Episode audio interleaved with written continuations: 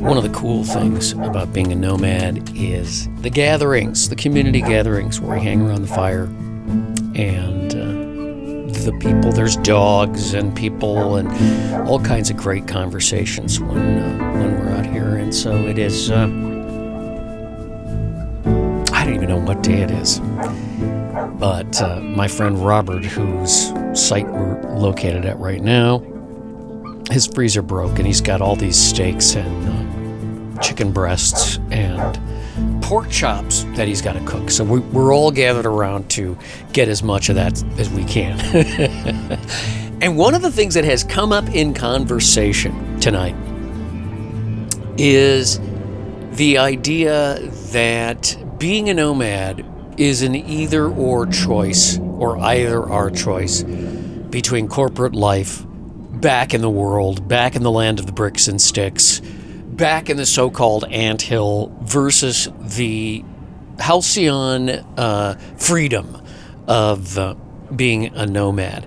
And it, it, it's, it's, a, it's, a, it's something I'm passionate about, especially when charlatans and other people go around telling people who are doing this or people who aren't doing this that this is how you do it, this is what you're supposed to do, this is how it's supposed to be, and this is what, if you're back in the world, you should be doing this. This is the right way to live. You should aspire to nomad life. We're going to talk about that in podcast 1087, the Bob Davis podcasts.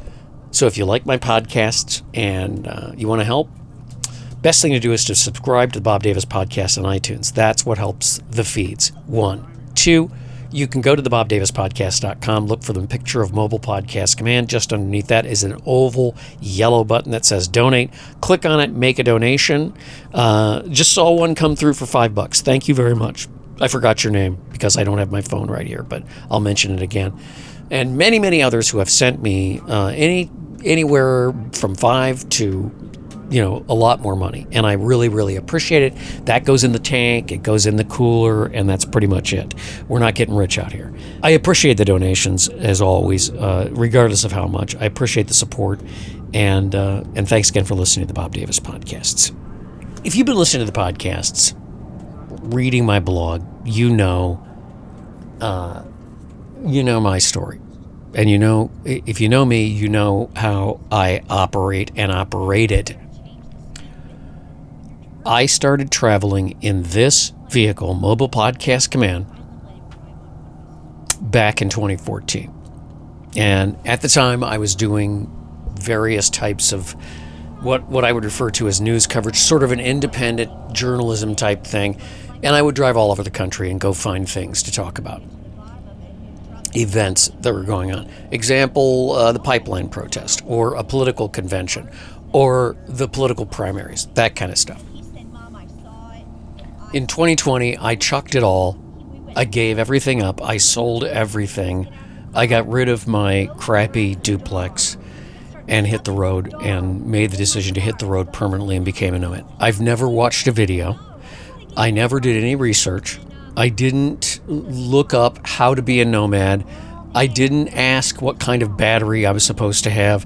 I didn't try to make a determination as to what whether I should have a refrigerator or a cooler. I didn't do any of that stuff.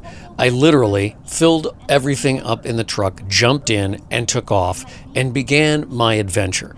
And if you listen to these podcasts over the last uh, three years, you'll hear this adventure and getting rid of certain things and adding certain things and going through the process.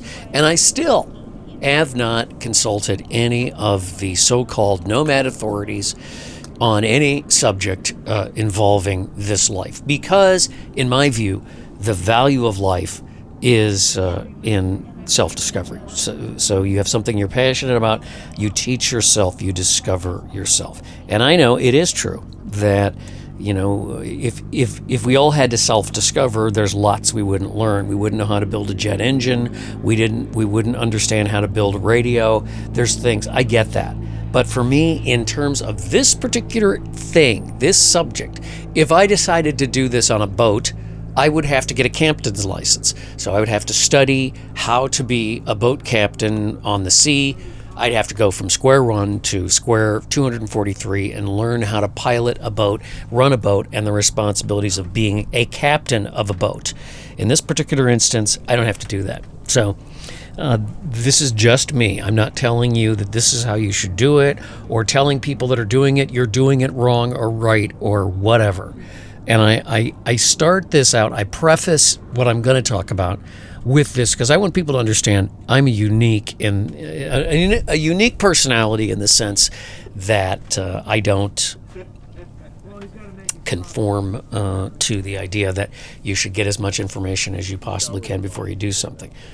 This doing this nomad life, whatever you want to call it, it never occurred to me as being something that's difficult. It seemed natural and easy for me and uh, I don't have a big RV and I don't have all kinds of things and tools and toys. And, you know, I have a solar panel. That's the extent of my uh, purchases. And I, I, I don't really want advice and I don't seek advice. We sit around the campfire talking about stuff, and you do learn a lot of stuff when you're sitting around a campfire and you're gathering information, but it's not the same as spending all your time watching videos trying to figure out how to do A, B, or C when it comes to this. The reason I bring that up is now suddenly being a nomad is an ism or a movement. And according to some of these people who are on YouTube who are making money off the whole thing and telling people that they have to do this and they have to do that and this is how they should do this and this is how they should do that under the guise of helping people. And I suppose if you help people, great.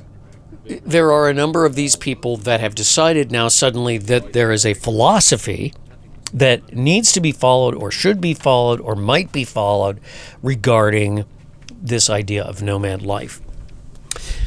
As positioned against the idea of life back in the quote unquote anthill, back in the world, as I refer to it, back in the land of bricks and sticks, or whatever anybody out here calls whatever they came from.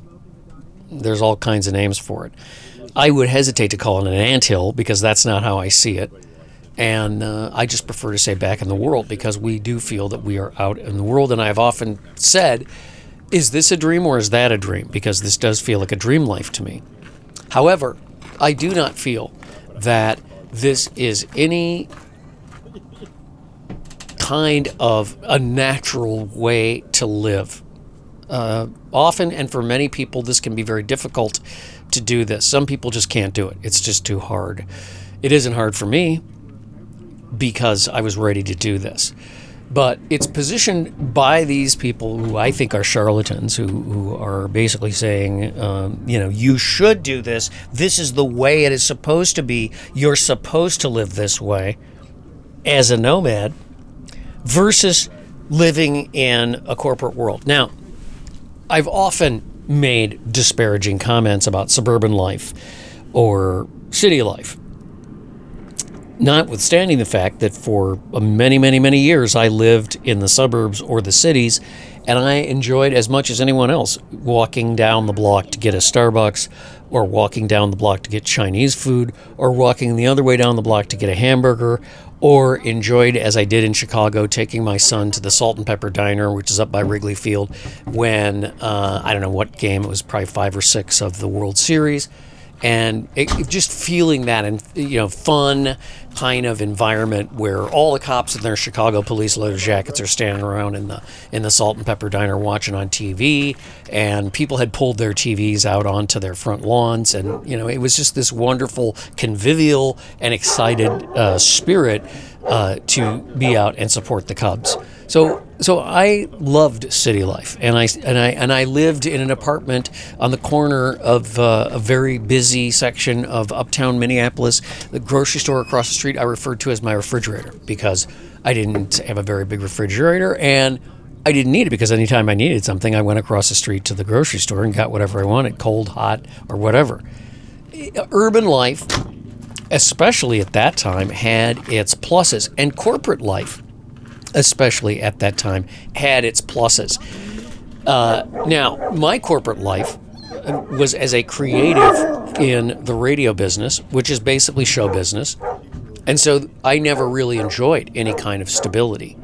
uh, because you're constantly getting fired or things plans change things change people change people get fired i mean that's just the, the way it is so uh, while i enjoyed uh, income and i enjoyed uh, quote unquote corporate life or working for the man or whatever you want to call it i never resented the man. I never resented the companies. I never developed a, a, philosophy which said, well, I worked for that company for 40 years and I gave them everything and they made millions off of me. Well, they didn't make millions off of you.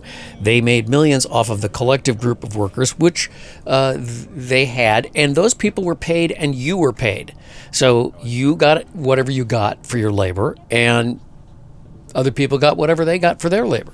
And those who basically start businesses and take them public or uh, are involved in finance and so forth, they understand how to make even more money. It's not wrong. It's providing a service and getting paid for it. And I, I don't, that, that's, that I would have to do three pro, uh, podcasts to get into that.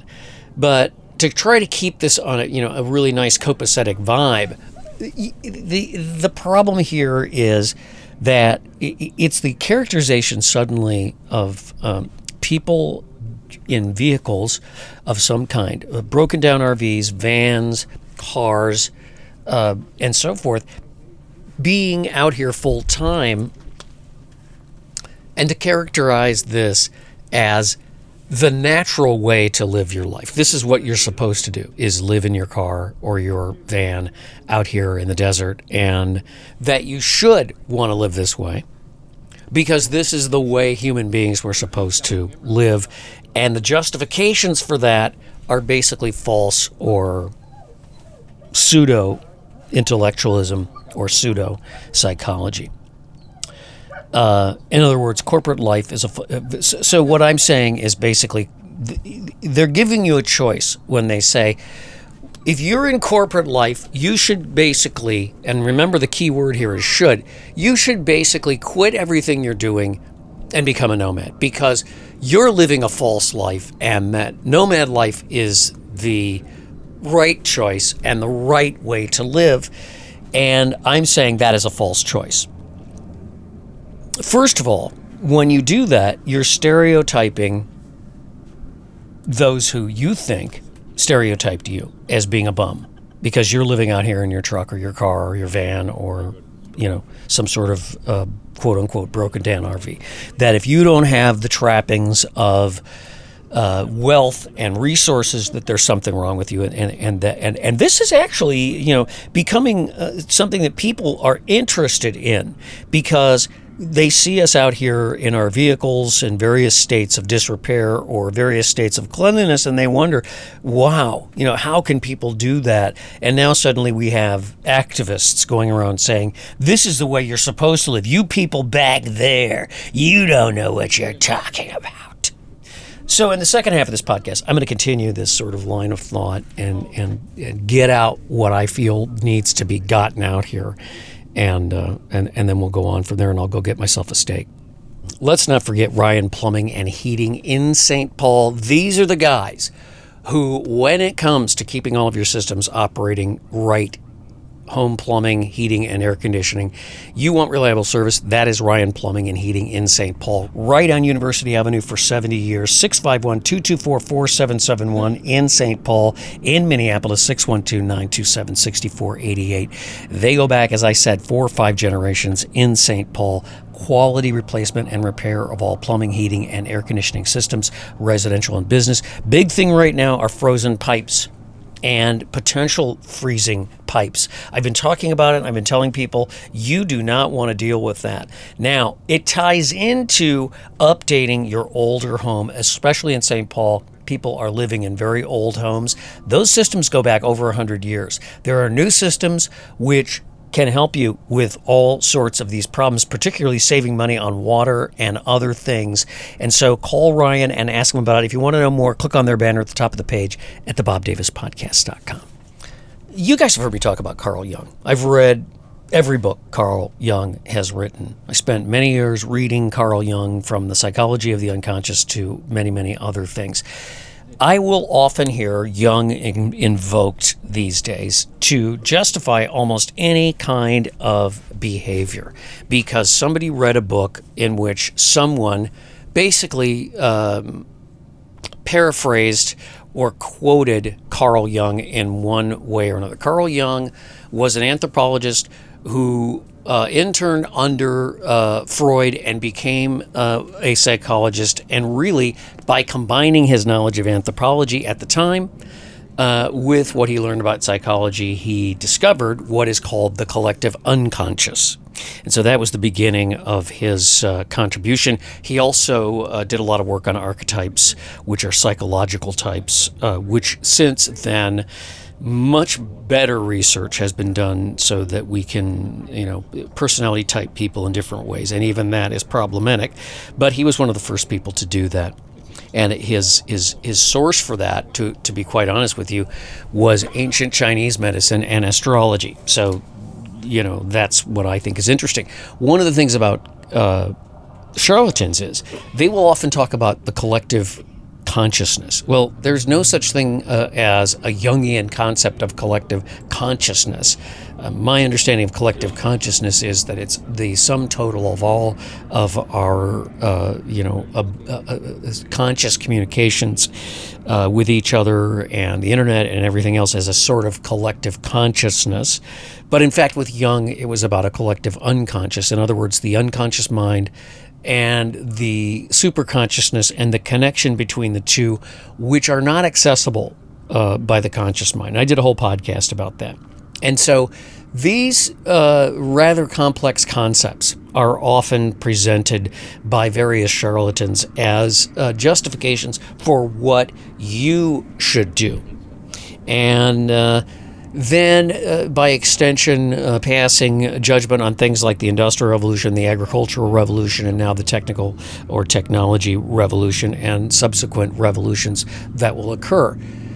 The idea that they, the people who are never defined, um, the evil capitalists, or they, those people that run the companies, they want to convince you to become a slave and work in their corporations and be exploited for your whole life.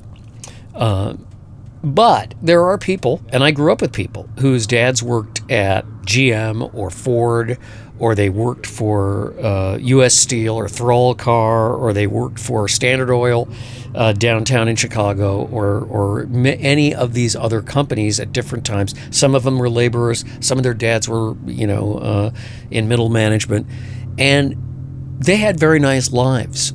They seemed to enjoy their lives. Uh, they they didn't feel put upon, and they didn't feel that the the company was quote unquote exploiting exploiting them. Now, if you're like my dad, my dad once got into a huge argument with his kids at a party, and he said, "I'm proud to be exploited. I'm glad that someone decided to exploit my skills and my knowledge because I have a job and I have a life, and you don't." so you can see where I'm coming from. There are people who live the corporate life and love the corporate life because they feel that they can make a contribution to society. There are people who live in cities that don't consider them anthills at all. In fact, I can tell you uh, uh, from experience, city life from the outside looks like an anthill. But in reality, when you live in Manhattan or Brooklyn or uh, the south side or the north side of Chicago, uh, you live in a neighborhood and your neighborhood is very much like a neighborhood or a community like these guys tonight. We've circled the wagons to cut the wind and we're having a community dinner. If you don't like the community that you're in, or if you get tired of the community you're in, you get on the train and you go two stops up and you're hanging out with people that you've never seen before. But when you live in a local community in a big city, you get to know people. You get to know the dry cleaning guy. You get to know the guy that works over at the laundromat. You get to know the guy who works at the corner, uh, you know, gas station, and you know those people, and they know you. So it is like a small town or a small community. And I think this is one of the things that people really don't understand about how cities developed going back to the early 1900s, really the, the 1850s, when this country started to develop in the Western sphere. Uh, farmers had to have some central location to buy their stuff, their finished goods, and to bring their goods to market or to bring their goods to. Uh, you know, uh, a rail line or uh, to the barge to take it downriver or whatever, going back to the very beginning of this republic. So the idea of a city is not an anathema to uh, the human being. Uh, hunter gathering, you know, yes, was a natural development of uh, of humankind, I think, and an improvement and it's often said that the actual the people who developed farming were probably the women, because uh, the man would go hunt, and then to supplement their, their diet and to supplement their uh, community, they began to farm because they fig- they figured out that they could, and they began to domesticate animals. First, you know, animals like canines, and later other kinds of animals, so they could improve their diet, they could improve their standard of living. So when we get into the standard of living part of it, we get into this thing called the wanting. And I've often talked about the wanting as being when you're trapped in keeping up with your neighbors and chasing the so called American dream by debt, with debt, uh, and you feel that you have to have a Hudson blanket, or you have to have this kind of car, or you have to have Berber carpeting in the basement, or something like that yeah, you know, you're gonna once you get in that treadmill, uh, you are going to be controllable. But if you if you're wise about what you do, and if you can, uh, even in a city environment, if you can put off. Uh, pleasure based on consumption and you can save money and invest money, well, given the fact that you're able to earn at a certain point, your life can be vastly improved. And then when you're 65 years old, you can take uh, your really nice RV and you can go become a nomad, or you can do the van life thing to take people who are in that and and providing those services and those functions or starting businesses or working in management at businesses or laboring in businesses across the world and say you're living an unnatural life and you should you should quit that job and come out here and live with us. Would be a if everyone did it it would be horrible. And if everyone did it it would be a vast reduction in human productivity and that's the reason for the Industrial Revolution. We've had a long history, going back at least 10,000 years, of general improvement in human productivity from agriculture to industry to technology and so on. And these are the things that people uh, have developed to improve their productivity. If you tell everyone they should do this or they should do that, eventually you will have a lack of productivity and you will have anarchy. And that is not society. So this is not a society out here. This is a bunch of people who've decided, in in all generally individually, that it would be a good idea to be a nomad and fun to be a nomad and fun to do and it is fun but it's a certain special kind of person that can do this um, you know i had come to the end of the road in my corporate life i'd started a business wasn't earning as much as i wanted to and I was also talking about politics, which I didn't particularly like anymore because I felt I'd come to the end of the road. And I thought it's better for my content if I hit the road and go do this. I don't think I could go back to a corporate job. I don't think I could go back to a an air conditioned radio studio or a heated radio studio on a cold winter day back in Chicago or Minneapolis because this is a great life for me after I had done all of those things. After I'd worked in New York at the number one station in New York, after I'd worked at Chicago, I'd worked in St. Louis, I'd worked in Minneapolis, I had done market research, I had done all those things. And I don't find fault with that life. But at some point, you want to make a decision to do something else. So after all of that, I decided, you know what?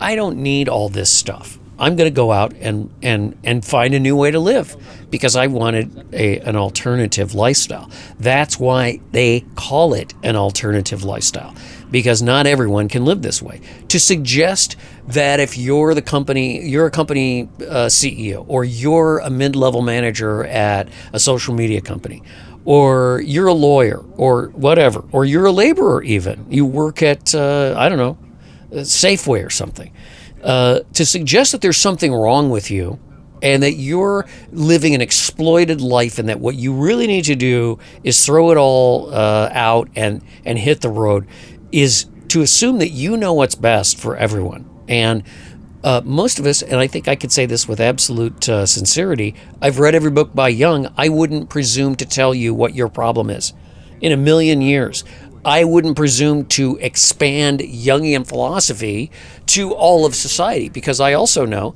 that the concept of society, the history of society, the history of geopolitics, the history of economics, the whole kit and caboodle these things are very complicated. They don't fit these these templated explanations might work from a distance, but when you get into a problem, they don't necessarily work because they don't necessarily take into account the complexities involved in any particular subject, whether it's sociology or economics or you know uh, the science of uh, building companies and managing people, management, uh, and so forth, and motivating people. And Carl Jung's uh, observations, especially early on, were monumental in terms of their impact on Freudian psychology and the practitioners of Freudian psychology. But uh, later on, uh, his his observations were, uh, and and I guess you could say his research was uh, significant in its impact on uh, on uh, sociology and the study of so, society and a whole generation of baby boomers coming up in academic circles in the United States in the 50s, 60s, and 70s. So that's true. However, it has recently been pointed out uh, that a lot of uh, Jung's conclusions were not supported with research. They were basically conclusions that he drew from his experience as uh, a doctor uh, to a certain extent uh, from uh, patient doctor discussions, but a lot of it wasn't supported with with research. It was it was his opinion about A, B, or C. And the thing about Jung is, he wrote in German and it was translated to English. And the English language, uh, the translation of German to English, like the translation of Russian to English, is rather beautiful in uh, in uh, in its read. So the translations, I think, did a lot to sort of give uh, this feeling that this stuff had been written in stone when a lot of it was just his observations. So you have to take that into account when you are making extrapolations. Uh, based on Jung to society as a whole, especially today, considering all of the uh, aggregate data that we've been able to assemble on human beings and their behaviors. Finally, I want to say this because I want to talk about the evil capitalists. That this is a, this is basically nomadic. This is nomad populism, and populism is a useless uh, political philosophy, and it's a useless way to live your life, which is the little guy's getting screwed. The little guy's always getting screwed, even though today's little guy lives at a standard of living that would have been reserved for kings 500 years ago, as really as little as 300 years ago. Uh, today's little guy uh, lives at a level that would have been reserved for kings. My God, sitting in a 23 year old uh, uh, ambulance with a cooler and a computer and a bunch of water and some coffee waiting to have steaks because uh, Robert's uh, refrigerator died is is is a king's life by any measurement 300 years ago. So if evil capitalism pulled us out of tyranny in the form of monarchy or in the form of uh, you know demagogues, uh, depending on what kind of immigration history you have, if if capitalism pulled people out of that and gave them a better life and enabled them to raise their children regardless of whatever you think their mental health is which I wouldn't even begin to make an analysis of what somebody's mental health is from afar regardless uh, people think I'm crazy. Uh, am I crazy? You know you may think I am but it's it, capitalism is not evil. It just is. It's a system of distributing goods and services and pooling wealth uh, you know, uh, to get things done. And as I said, some people thrive in corporate life, and they will always thrive in corporate life.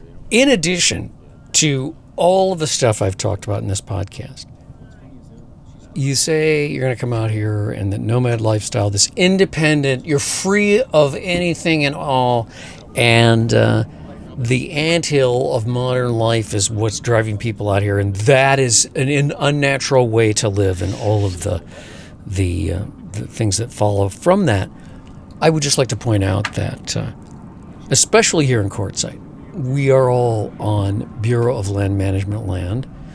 Uh, you know, when we go and we go to national forests or parks we are on uh, national land. We are on, you know, land which is administered by the Department of Agriculture, whether it's a national park, you know, a Forest Service park, uh, or you know, free camping, or Bureau of Land Management, or Fish and Wildlife, whatever.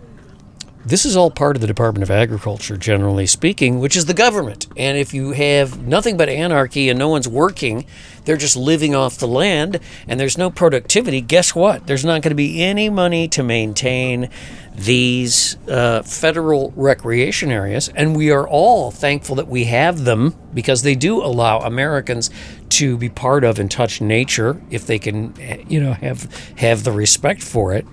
Uh, but without the uh, the industrial revolution, without the technical revolution, and so forth, these you know national areas would not exist. If you have nobody paying taxes and you have anarchy and no productivity and no economy, well, you don't have any gas, you don't have any fuel, you don't have any food, and you don't have any federal land to enjoy uh, so you can pretend that you're absolutely independent of any and all. I am thankful that there are people back in the world working hard to keep society together so that I can come out here and be a nomad. Being a nomad is not an easy life, it has to be a choice. Those of us who do it full time will tell you this is dangerous sometimes. I, I, don't tell my sister that. I don't particularly feel like it's dangerous, but it can be. It's difficult. It can be cold. It can be hot. It can be scary when things break down. Uh, you have to work to build uh, community associations. You can talk all day long about how human beings are pack animals, but if you want to be part of a community like this tonight, uh, you have to work at it. You have to you have to build trust, and you have to be trustable, and you have to trust, and that's not easy. I don't see how that comes naturally. There's a lot about this that is difficult, and I wouldn't recommend it to anyone unless they're willing to say. I am going to throw caution to the wind and do this because I want to do it. I've always wanted to do it since I was 12 years old. Well, great, come on out. You know, be prepared for difficulties but maybe your corporate life is better. Maybe your quiet little corporate life as a nurse or as a, you know, laborer isn't so bad back in the world. Maybe you're just uh, restless and you need a hobby. I don't know. But then when you make the decision to cut it loose and say, I'm going to come out here, the very first thing you have to understand is you're going to make mistakes. Sometimes those mistakes are going to end up causing injury sometimes uh, you're going to have difficulties and sometimes you're going to feel like why am i doing this? This is really hard. Why why would i do this? And that's the nature of it. I love it because for me it's a challenge every day and and i love a challenge. So for that extent i agree with people who say that it's a natural form of living if you have the uh, uh, orientation to be able to live this way but it is by no means something you should do because somehow this is a natural way of life. It's just another thing people do. Yeah, I, I, I had to say something because there's a lot of stuff floating around out here that, uh, and we've been sitting here talking about it. Uh, there's a lot of stuff floating around out here that's just really irritating uh, by certain people who have YouTube channels uh, telling people things that uh, that may or may not be true as though they are true. And I felt like I had to say there's another side to this and another point of view. And it's not religious and it's not political, it's just common sense. Thanks for listening to Podcast 1087, Podcast 1087, the Bob Davis Podcasts.